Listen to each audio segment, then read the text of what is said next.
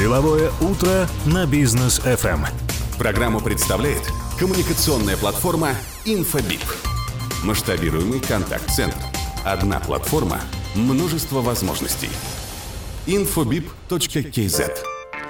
Продолжаем мы наш эфир, дорогие друзья. Это второй час. У микрофона по-прежнему с вами Рустам Аксотов, Даниил Даутов. Доброе утро. И наш сегодняшний гость Тимур Елеусизов, председатель, учредитель, основатель Экофанд Табегат. Доброе утро. И Казака Патруль. И Казака Патруль. Конечно. Доброе утро. Я хотел это отдельно представить. Да, да. Так, темы сегодня очень интересные по поводу экологии. Напомним, что вчера президент прилетал э, в Алматы. Да. Как раз аккурат, когда мы... Подожди, подожди, не вчера, позавчера. Нет, вчера. Не позавчера он прилетел, позавчера, вчера а, еще здесь был, да, потом да, улетел. Да, да. Да. Все правильно, спасибо, коллеги, что поправили. Да, действительно, позавчера прилетал, как раз когда мы в Астану улетали, угу. А он был здесь, и у нас рейс задержали. А, так вот, как раз говоря, говоря об экологии Алматы, глава государства Касым-Жомарт Токаев подчеркнул, что эта проблема требует незамедлительного решения. И решение он видит в повышении, в повышении эффективности дорожно-транспортной системы, газификации частного сектора, переводе ТЭЦ-два и ТЭЦ-три на газ и озеленении. Ну и поручил он создать экологический каркас Алматы, потому что Алматы действительно в последние годы теряет вот этот вот свой статус зеленого города. А, уже, уже не такие мы зеленые, уже не так много у нас деревьев, к сожалению, сравнил нас с другими городами, где почище воздух, где деревьев побольше, нужно, говорит, эту ситуацию решать. Тимур, вот теперь э, ты как человек, который занимается всей этой ситуацией, проблемой, в частности, вокруг Алматы, да, я не знаю, кто еще так же вовлечен в это все, как ты в, у нас в городе, наверное, нет таких людей. Но... Или много людей, угу. Очень все-таки сильные есть. У нас сейчас активисты, э, экоактивисты, экологи. Ну, ты вот. Наиболее известный, давай скажем так. Экологический каркас Алматы. Что это такое, как ты себе это представляешь, и из чего этот каркас нужно возводить? Ну, в первую очередь, я так предполагаю, что президент имел в виду, вот, типа, как в Астане зеленый пояс. Угу. Здесь у нас должны быть такие зеленые районы, и вот один из таких районов, да, Сайлы, где вот мы начали создавать сосновый бор, вот сейчас на тринадцатом микрорайоне создаем большой парк. Вообще у нас очень много, смотрите, видишь, у нас большая проблема, что... Очень много территорий присоединили нам с области, угу. Почти там сколько там, тридцать тысяч гектаров где-то, так? Да. И вот эта вся площадь, она всегда была фермерская, да, там всегда орошали там поля и все такое. Сейчас из-за дефицита воды многие фермеры просто ушли и бросили это дело. Ну и вот эти территории сейчас осваивают под жилые массивы. Угу. Ну вот мы можем смотреть в сторону этот, Каскелена, в сторону Капчагая, в сторону... Талгара, Кульжинки. Мы видим, как активно сейчас разрастается город. Да. И очень много ресурсов, кстати, для этого нужно. В дальнейшем у нас в связи с этим дефицитом воды это будет просто как коллапс такой. Если сейчас смотреть, на Узбайском районе даже до сих пор воды нет, да, например. Mm-hmm. Во многих даже ЖК построили, ЖК вывели сети, а государство еще не дало туда нормальное давление воды, там, всего остального, да. И люди жалуются, жалуются на всех остальных. Но это и есть такая проблема, и в первую очередь это неподготовленность наших коммунальных служб. Ну, будем откровенны, да, тут что греха таит. Вот. А что такое каркас зеленый? Это именно вот активная засадка и правильная засадка. Вот если, например, мы вот наблюдали, два года гнались за цифры, да, за показателем, а за качественным моментом не следили, да, и mm-hmm. вот мы вот э, вместе с управлением зеленой экономики вот долго обсуждали, долго приходилось где-то доказывать, где-то, ну, все, все равно совместно мы вот вывели такой момент, что нужно сначала создать условия для ухода, это, соответственно, систему полива выстроить, а потом уже сажать деревья, вот, ну, вот.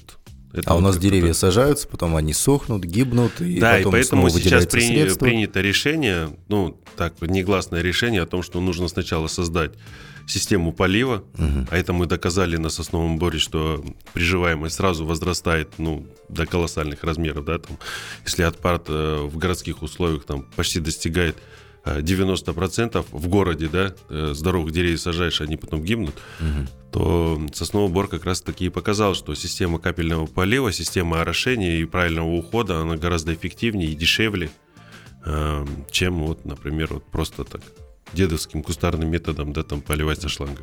Ну вот тут, кстати, сказано в статье на Арбатмедиа о том, что в Алматы планируется высадить до две тысячи тридцатого года, самый любимый год вообще всех казахстанцев, две тысячи тридцатый, когда мы все заживем, вот, планируется высадить два с половиной миллиона деревьев в Алматы. Это, говорит, достаточно большой объем, поэтому главное, чтобы озеленение проводилось осмысленно, равномерно, вот как ты говоришь, с учетом доступности поливной воды и плана города. Слушай, вот то, о чем ты говоришь, все уже вроде как должны а, ну, сделать. Ну, молодцы, молодцы. Да. Но я тебе скажу, есть всегда одно «но».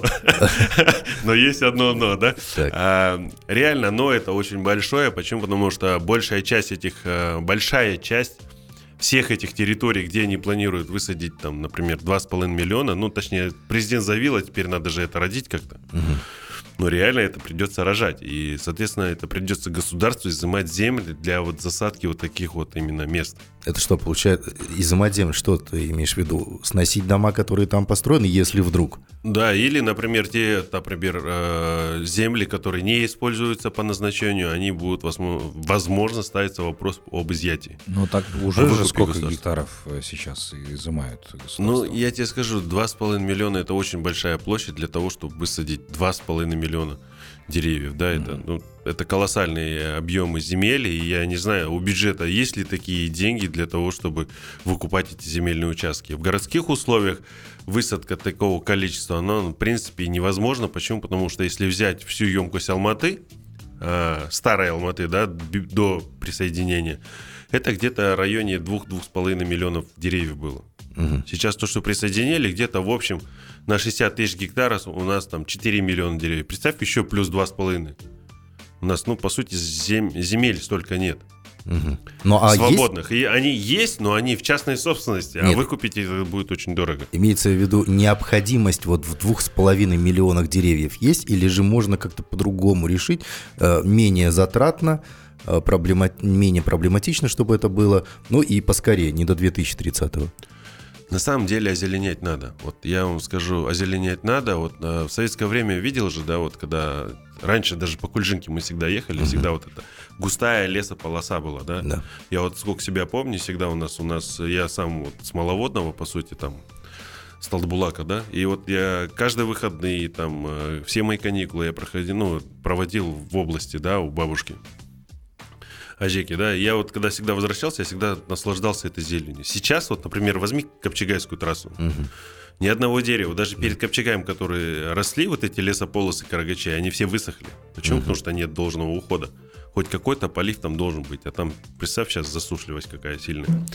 И сейчас большая часть вот этих всех деревьев, они должны озеленяться, да, вот эти все трассы, точнее, должны озеленяться. А у нас этого озеленения сейчас нет. И в ближайшее время я сомневаюсь, что она появится, потому что сейчас нужен, наоборот, усиленный уход, потому что климат меняется, температура поднялась, а мы, так как в Средней Азии нас не омывает ни один океан, у нас еще больше проблем с опустыниванием территорий. Mm-hmm. И, соответственно, просто взять, высадить два с половиной миллиона там деревьев, это просто, ну, по мне, это просто деньги в воздух. Для того, чтобы это все сделать, это нужно разработать хороший качественный проект, по которому мы просто все вместе двинемся. И здесь нужно участвовать, должна участвовать максимально активная общественность. Экологи, там, ботаники, общественники, там, активисты. Mm-hmm. Они должны быть причастны к этому вопросу, чтобы потом не было вот этой грязи того, что там акимат что-то не так сделал, или еще кто-то так что-то не сделал. Все должно быть прозрачно. Тогда мы можем говорить о том, что мы в демократичной стране и что мы реально достигнем каких-то хороших, правильных результатов. А у нас большая часть многих вещей, что в Алмате, что в других городах, оно даже без сопровождения научного обоснования. Ну, по сути, у нас даже института леса нету, о чем тут говорить можно. Вот президент сказал, два миллиарда деревьев, я не знаю, как они будут. Это, а? два миллиона. два миллиарда. А, это в общем по Казахстану. Да, он заявил на генеральной сессии ООН, и это очень серьезная заявка, и я уверен, что в две тысячи двадцать пятом году с него спросят, скажут, а где эти два миллиарда? И многие зададутся вопросом. А то, что полтора миллиарда они планируют высадить в Аксаулу, а при том, что приживаемость, как они высаживают, очень низкая, здесь, конечно, очень много вопросов. Или вот как, например, возьмем опять же нашу Кустанайскую область, где там э, Аким всегда делает какой-то фантик. Заявил, что там высадить, по-моему, двадцать три миллиона или сколько я тогда... двадцать четыре с половиной миллиона он должен был высадить в этом году. А в этом году он все высадил, там, как я понял, из открытых источников, там что-то в районе трёх тысяч деревьев, да? Опять же, ну, воздух, э, как э, мы все знаем, если Аким объявил, значит, закладываться будет бюджет. Uh-huh. Ему же нужно, чтобы заложить бюджет, ему надо это огласить перед народом. Соответственно, двадцать пять миллионов они огласили, а где они? Ну, большой вопрос. Так, ну, давайте продолжим обсуждение. У нас короткая пауза. Одни фантики кругом. Будьте с нами, друзья. Деловое утро на Бизнес эф эм. Продолжаем нашу интересную беседу. Напомним, в гостях у нас сегодня Тимур Елеусизов. Вот здесь все говорят спасибо вам за такого гостя, который приходит и все как есть говорит. А, ну и слушатели сразу же активизируются, говорят, обратите внимание, вокруг Алматы, в частности на ГРЭС, абсолютно нечищенные дороги, сплошной лед, и прикладывают фотографию. Посмотрел, действительно так и есть. Что делать? Как быть? Не, вот. Нечищенные дороги. В чем их проблема у нас? Почему они всегда не чищены? Почему всегда, как только выпадает снег, начинается вот это вот все? Давайте, если в центре еще почистят, ну, то в окраинах все начинается. Давайте вот я вам расскажу побольше об этом. Mm-hmm. Э, все-таки вот у меня... Я дружил и дружу с Максатом Кикимовым. Он раньше был акимом Житысуйского района. Mm-hmm. Вот. Э, ну и с рядом других акимов работаю. Но вот именно почему я о нем сейчас говорю. Э, в свое время, когда он был на посту акима, мы с ним в три часа ночи, когда снег шел, выезжали в город на этих КАМАЗах. Я реально сам ездил и смотрел, как эта вся уборка производится. Mm-hmm. Но в первую очередь у нас э, квалифицированных кадров очень мало. Очень большая текучкость, да? Второй момент это, ну вот если мы говорим о компании «Тазалык», да, которая mm-hmm. прогосударственная. Э, текучка кадров. Второе, недостаток техники, обслуживание этой техники. Ну, бюджет, как всегда, сокращается у нас из-за всяких вот этих бюрократических моментов. Mm-hmm. И, соответственно, у нас недополучение идет вот этих всех вопросов. Многие вещи отдают в тендер, да, это, получается, частники должны мелкие вот эти улицы, мелкие районы, частный сектор чистить. Если мы говорим о агрессии, там это уже Алматинская область. И там должен вот именно Илийский акимат этим вопросом заниматься. Это вопрос больше к ним, чем к городу Алматы. Но здесь я вот хочу обратить ваше внимание с точки зрения экологии. Конечно, здесь у нас очень много вопросов. И у меня в первую очередь, как у эксперта-эколога, да, можно так сказать. Потому что сейчас идет очень активно посыпка чистой солью. Я вот уже акиму города Сагинтаеву говорил, вот с Дусаевым мы еще на эту тему не говорили. Но я надеюсь, при возможном э, случае у нас вообще должен быть с, ними, с ним встреча. Я вот официальное обращение дал о том, что он намерен с ним встретиться, переговорить о ряде вопросов, именно касающихся благоустройства, экологии города. Вот. Mm-hmm. Там вопрос большой э, стоит, то, что вот чистой солью посыпают. Из-за этого гибнут деревья, потому что высокая концентрация солей на дорогах приводит к гибели деревьев. Плюс у нас и так деградированные почвы вдоль дороги. Там не сажать ничего нельзя. Там. И, если честно, вот в России там целая программа принята по э, замену вот этих почв. А решение в чем? Ну, не солью, а чем тогда? А, вообще, по технологическому процессу, насколько мне известно, это пятнадцать на восемьдесят пять, пятнадцать процентов соли, восемьдесят пять процентов отсев. Они должны применять для посыпки дорог. Но тогда не так эффективно будет лед таять. Ну, не то, дорогах. Что так эффективно. Здесь больше они боятся критики. Вот она была очень активная при Сагинтаеве, помните, когда очень сильно этот, люди падали, там, ломали кости из-за mm-hmm. того, что там э, лед образовался. И они стали активно там стопроцентной солью посыпать. И в результате что у нас, ну, видели, за два года у нас какое количество деревьев просто погибло, да? Да. Ну, все сухое. Бы. Вот и к этому ведется. Поэтому здесь, что касается благоустройства, на самом деле это вопрос такой серьезный. В первую очередь чистятся главные центральные магистрали, угу. главные артерии города, а потом уже начинают переходить на вот эти вот мелкие, ули... да, мелкие улицы, которые э, не такой популярностью, угу. как говорится, пользуются. Поэтому здесь все нормально, и то, что мы хотим, мы хотим... Но для этого нужно, опять же, чтобы маслихат правильно рассматривал бюджеты, чтобы все эти вопросы регулировались, а не просто экономические. Нам невыгодно тратить столько на дороги. А потом вот Тазалык не справляется, и опять идет критика в сторону акимата. Ясно. А давай еще такую тему обсудим. Ты мне как раз писал э, и возмущался вот этим блогером, который якобы поджег свой автомобиль, вывез его куда-то там на природу. А там Мерседес за девяносто миллионов тенге что-то. Ну, ну, ну в итоге да, не поджег же. Но на самом деле это тупой хайп. Это в первую очередь это... Э, я считаю, что такие примеры не должны быть и недопустимы в социальных сетях и вообще в целом. И э, массовые вот эти паблики, они тоже должны думать. Мы же формируем мышление нашего поколения, мышление молодежи. Завтра вот, вот в этом случае они могли сжечь, и э, кто-нибудь там мог пострадать, да? Mm-hmm. Маленький оплошный момент, он даже вот видели, когда колеса загорелись, они же могли и не потушить. Mm-hmm. Мог огнетушитель не сработать. Ты же не знаешь, что у тебя там в огнетушителе, насколько он там... А, во-вторых, поля могли рядом. Мы, как видим, это в Байсерке произошло, Алматинской области. Я написал заявление в полицию, на самом деле, да, о том, чтобы они приняли меры. Ну, не знаю, приняли или нет. Вот я mm-hmm. хочу сейчас пятнадцать дней, как пройдет, я уже буду писать агентство по делам госслужащих о том, что как это так. И mm-hmm. плюс а, в антикоррупционную службу. Почему до сих пор не привлечены к ответственности фигуранты этого дела? Почему? Потому что это уголовная ответственность по триста третьей статье Уголовного кодекса.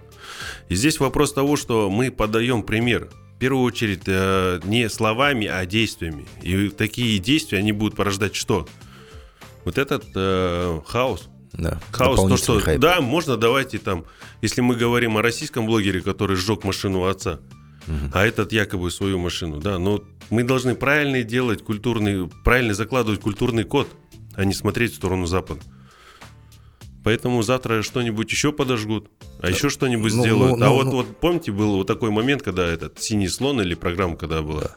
когда дети массово стали там синий, прыгать синий, с девятого синий этажа. Кит. А? Синий, синий, синий кит, да. да. Это же тоже э, объект пропаганды, э, закладка кода на уничтожение. Ну, ты сейчас еще скажи, что Базлайтер нужно запретить показывать этот мультик и так далее. Нет, я к чему Но... говорю, что должно быть правильно, чтобы все, как бы сказать, не то, что правильно, оно должно как минимум какие-то иметь моральные ценности. Mm. Моральный, ну, культурный слушай, код. Но это еще и произошло, понимаешь, на фоне вот э, недавних пожаров, да, вспомни. И когда там гору вот Коктобе увидели, да. Сейчас пожароопасный период ну, был, да, когда вот сжигают, да, потому что весь да. сухостой стоит. Все эти поля не косятся, mm-hmm. не обрабатываются. Половина этих полей запущены. Любой вот печку скинь, не потушишь. Ну вот Коктебе как раз это был наглядный пример, когда сколько бригад они не могли потушить, пока все Коктебе просто само не сгорело, и mm-hmm. этот, ну не сам, не сам Коктебе, mm-hmm. а именно вот этот склон. Mm-hmm. Пока он весь не сгорел, сам не потух, они не могли потушить по сути. И те, те наши миллиарды, которые тратит ЧС, куда они тратят, тоже большой вопрос. Если мы видим неэффективность работы именно... пожарных бригад, да, они рискуют своей жизнью, молодцы, красавчики, но этого но недостаточно. Техническое оснащение, техническое оснащение, оно просто, ну, плачевное. Зарплаты их тоже плачевные. О каком мы можем говорить, э, о какой безопасности мы можем говорить, если, ну, по сути, даже пожарных расчетов не хватает для того, чтобы ликвидировать такие масштабные пожары.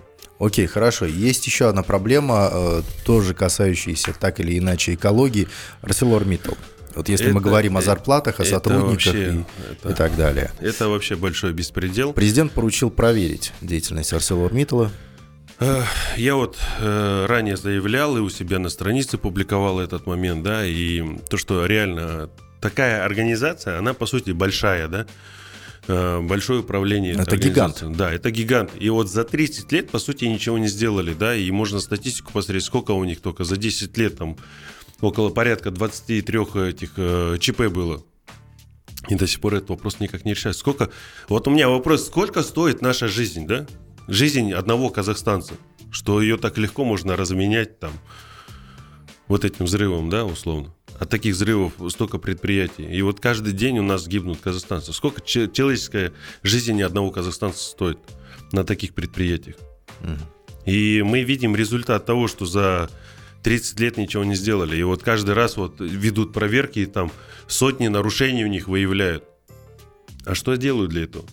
Так если мы взять эту компанию, в скольких странах она представлена, да, там США, Канада, там, где там она еще? А Либерия та же самая, и Бразилия. Да, по сути, в Украине она есть. Угу. Но там она же соблюдает закон местных властей. И там вот, например, США, Канада, не дай бог ты там, у тебя будет... такого плана ЧП. Сразу предприятие закроют и не будут даже нянькаться. И вот как раз вот мы сейчас с тобой до этого обсуждали, да. Ты говоришь, а вот там, если они закроют. Да не закроют они, там очень много денег задействовано, плюс тому они, там, рудники, они свое предприятие просто не перетащат. Но они должны его постоянно модернизировать, внедрять какие-то технологии. И вообще мы хотим этот, сейчас с общественностью, экологами, и вообще вот помимо госаудита, который огласил президент, нам нужно сейчас сделать общественную экологическую экспертизу. Прямо вот сейчас мы как раз над этим думаем, потому что вот в свое время мой отец, он проводил на Кашагане такую общественную экологическую экспертизу, где выявили, что всего доля процента Казахстана на тот момент составляла, по-моему, семь или восемь процентов, представь, от всего. И, по сути, в эти семь-восемь процентов входили все налоги. Хм. Ну, бред же, да, вообще? И благодаря вот этому аудиту мы подняли, по-моему, на тот момент до восемнадцати процентов, да? Ну, мой отец именно добился того, что долю Казахстана подняли до восемнадцати процентов. Но это тоже смешно. А что говорится о вот этом ArcelorMittal? Сколько там выбросов идет ежедневно в атмосферу? И вот эти все люди, которые там живут и работают, они каждый день употребляют вот этот весь объем гари и смога. Мы просто... Ну, по сути, жизнь казахстанца, по сути, получается, из-за таких предприятий ничего и не стоит. Угу. Тимур, ну возьми, например, хороший пример, это вот Франция, да, потому что я здесь активно э, вел программу с Филиппом Мартине, чрезвычайным полномочным послом Франции в Казахстане, бывшим, быв, бывшим да. А, и вот он мне как раз рассказывал, я хотя не верил в эту тему, пока не вышел вот этот сериал «Эмили в Париже», по-моему, называется, где я свою гипотезу, собственно, подтвердил. Он мне как раз говорил, что французы не очень любят э, пользоваться кондиционерами. И прям общество сознательно к этому идет. То есть, несмотря на сильную жару, они не включают кондиционеры в помещении. Понятное дело, что приезжие, там, которые отдыхают в отеле, они включают. И, и как здесь общество на это реагирует? Ты говоришь сейчас о том, что власти должны на это реагировать. А общество, которое дышит этими загрязнениями, ну, что они делают-то? Ну, на самом деле, общество, вот как раз-таки одно из активных обществ именно в Карагандинской и Темиртауской областях, да? Точнее, ну, регионах. Получается, там вот реально, я вижу, есть активизм. Я вижу, что там люди реально бьются за это. Но без воли э, самого градоначальника этого ничего. Ну вот, например, вот взять вот недавний случай, когда Машкеев, Машкевич и Аким этого Актобе, да, понебратские отношения. Мы же понимаем и там видим доминантное преимущество со стороны олигархата. И что мы сейчас на этой картинке увидели? О том, то, что реально у них такие взаимоотношения, что управляет городом не Аким, как градоначальник, а олигарх, который приходит и устанавливает свои правила, который дает комментарий, который отвечает на вопросы журналистов, когда должен отвечать на это градоначальник. И быть уверенным. А мы видим, как Аким области такой немножко поникшим лицом. О том, то, что он вынужден, там, я не знаю, вынужден, не вынужден, но, по крайней мере, он предклонился перед э, олигополией, как президент наш говорит, да? Но... И здесь это к чему говорится. И здесь mm-hmm. то же самое. В таких же, э, во всех регионах одно и то же. Но мы должны, э, народ должен в первую очередь взять этот вопрос под контроль. И помимо того, что народ, еще и должен э, местный исполнительный орган в этом участвовать. Как вот, и, опять же, президент недавно... заявил о том, что акимы должны быть конкретными э, градоначальниками, которые должны коммуницировать с общественностью, которые должны работать с, на, с народом, решать их вопросы, их потребности. Решать, не просто отмахиваться или избегать, вот как во многих других областях, где аким боится вообще просто выйти, условно, к населению. А я вот участвую на этих, вот, например, э, слушаниях общественных, когда... Э, аким заслушивает каждого жителя, кто пришел туда со своим вопросом, и он пытается каждому решить вопрос, что в компетенции акимата, а что не в компетенции акимата, и как э, градоначальник пытается что-то делать, и это хорошо, но таких вот примеров-то мало у нас. Мы вот видим, условно, тот же самый Актобе или тот же самый Кустанай, когда да. тот, тот же самый градоначальник э, ждет приезда премьер-министра и показывает, как людям нужно работать и что нужно говорить. Как нужно показывать мощность, завышать на тридцать процентов. Такие заученные встречи. Да, там, например, мощность предприятия шестьсот, например, там, тысяч тонн там, обработки. Он говорит, говорите тысяча двести, все равно проверять никто не будет. Это о чем говорит? О том, что все у нас делается ради просто показухи. Чтобы просто влить в уши народу всякий бред. Но мы уже должны с этим как-то кончать. И все-таки открытость государства — это очень правильный курс президента. Я здесь не то, что я его поддерживаю, просто он говорит то, что он говорит, это реально нужно для Казахстана. Насколько это будет исполняться, это уже вопрос. Но здесь должна участвовать общественность для контроля за каждым словом президента. Да.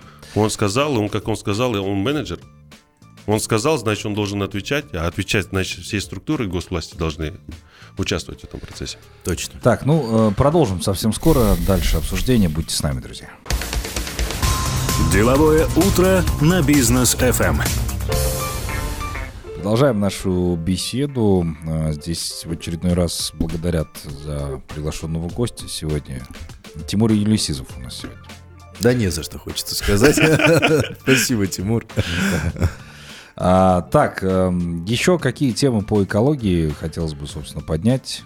Сегодня. Ну, мы можем а, проговорить по... стандарт евро. Стандарт евро, да, который у нас снижает. У нас там МИИР. Сначала говорят, все, без АБСов, без подушек, стандарты снижаем. Потом они говорят, нет, мы такого не говорили. Еще и говорят, СМИ виноваты. СМИ еще виноваты, это они, Рафик не виновник, как, как я говорил вам расскажу, классик. Я вам расскажу секрет. Что за стандарты евро? Почему их снижают, повышают? А, вообще, на самом деле, по международной практике они не должны. Если они приняли, ратифицировали какое-то законодательство, они должны ему следовать. Угу. А, сейчас, как мы вошли в зону евразийской группы, евразийского, да, вот этого союза, Uh-huh. стран. Соответственно, что нам диктует, по сути, Россия? Чего, как быть, какие стандарты принимать, какие нет, они там все решают. Ну, в общем, Россия решила, и все просто сказали, хорошо, uh-huh. как было при Союзе, да. И сейчас за счет того, что комплектующих нету, чипов и всего остального, получается, у нас контроля за этими вещами нет. И, соответственно, они должны обратно вернуться к тому автопрому, который был там условно там, пятнадцать-двадцать лет назад. Угу. И сейчас они к этому возвращаются э, намеренно, потому что у них других вариантов нет. Ну, никто им ничего не поставляет, поэтому у них и оборудование сейчас будет переориентироваться. Соответственно, классность будет тоже падать. Если у нас, например, э, ратифицирован стандарт Евро четыре, это на там, подушки безопасности, там, на всех этих вопросах. Ну и самый главный стандарт Евро четыре, это о чем говорит экологический класс. Соответственно, если мы сейчас к стандарту Евро ноль придем, uh-huh. то ну, это будет большая утопия. О том, то, что мы говорим, что нужно почистить транспорт, что там газифицировать транспорт, ну мы сами себе противоречим, мы сами себе в ногу стреляем. Потому что, ну, по сути, этот класс... он размытые. Соответственно, машины, которые с низким классом, у нас будут спокойно заезжаться и здесь mm-hmm. растамаживаться и кататься. Хотя вот я недавно хотел рейд провести, я его все равно проведу, и я хочу э, показать о том, что сколько машин зашло на территорию Казахстана, не соответствующие стандарту Евро четыре. Это все машины, э, по сути, выпущенные в Америке, все машины выпущенные в арабских странах. Uh-huh. Они не соответствуют стандарту. И сейчас, если их проверить, э, во многих вот этих показателях стандарт Евро четыре завыше, э, точнее, вот он должен быть Евро четыре, а он Евро ноль зашел. Соответственно, сертификационные компании, которые сюда дали добро э, сертифицировать этот э, класс машины, они его просто догоняют до Евро четыре. Ну, типа Hilux, Hilux кто будет проверять? Uh-huh. И это классная идея, когда, вот, например, в техпаспорте можно будет э, классность указывать. Но так как если мы сейчас отходим, один делаем там десять шагов назад, то, соответственно, о какой экологии мы можем вообще вести речь? Это, соответственно, любая техника, мы даже вот эти вот экопосты наши, они тогда не могут функционировать, потому что у меня, согласно моему техпаспорту, у меня Евро ноль. Ты ему хоть что туда засунешь, скажет, у меня Евро ноль, и что тут, как, у меня токсичность в норме? Мне Нет. же Евро ноль. Да, мне разрешено коптить. Да, мне разрешено коптить и дышите этим.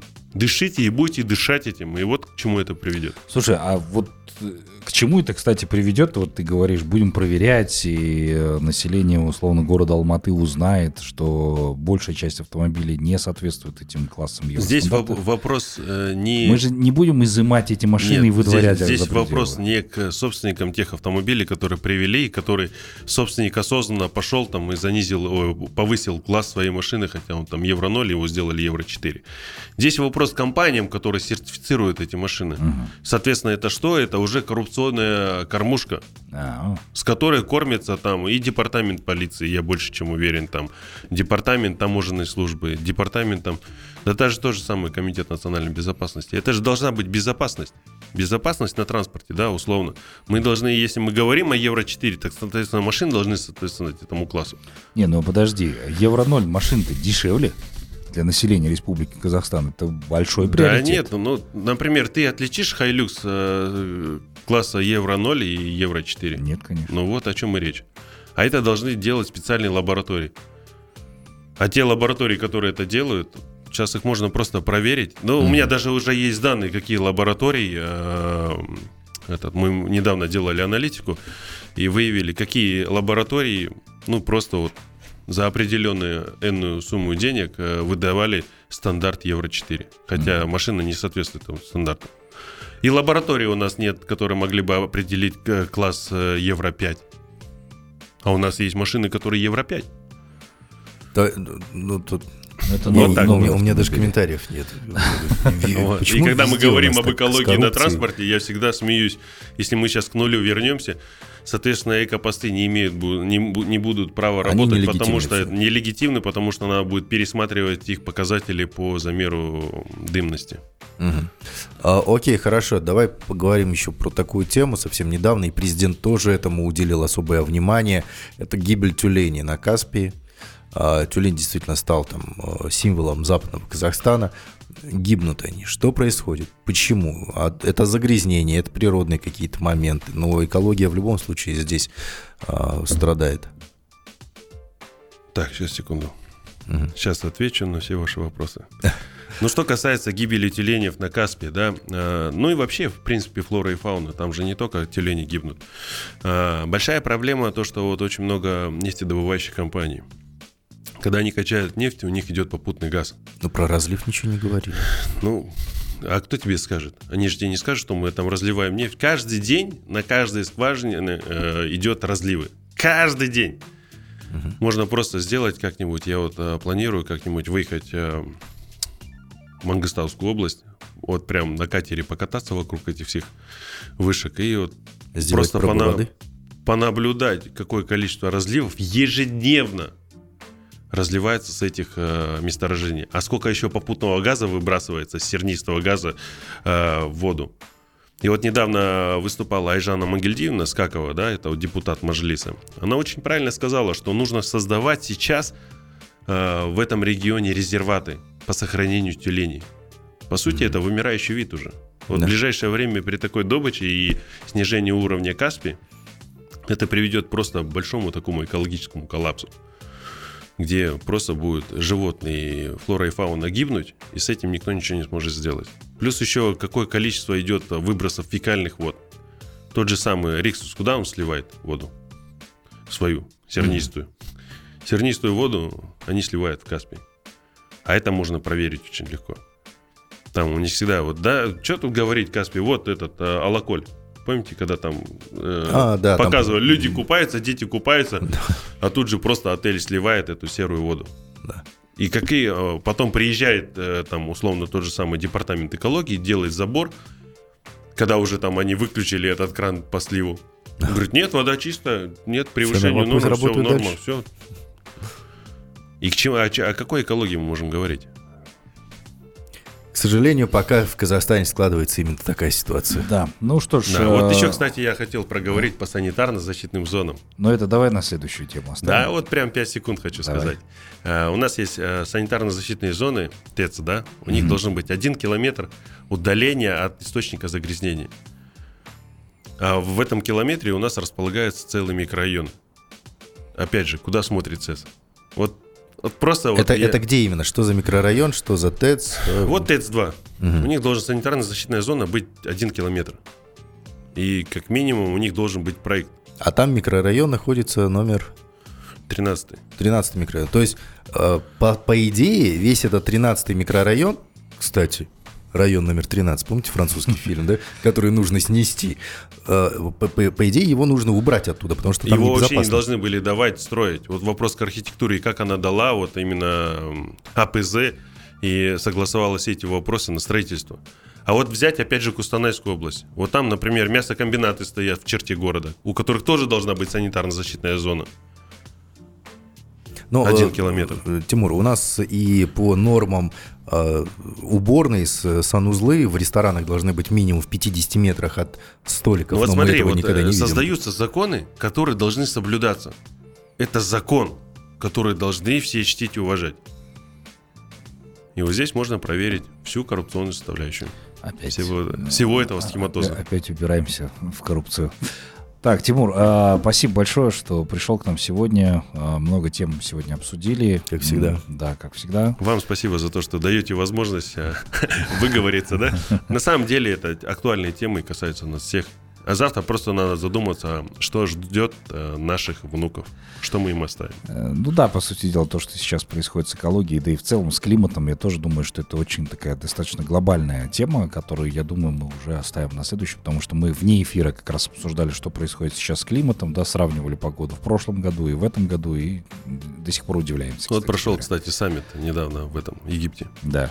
По глобальному а, изменению климата. коп двадцать семь, кажется, да, да называется. Так что будет тоже интересно обсудить эти темы. Тимур, тебе спасибо большое. Наших слушателей призываем оставаться на волне Бизнес эф эм. Впереди ваши полюбившиеся рубрики и программы. До новых встреч в эфире. Всем друзья. Пока.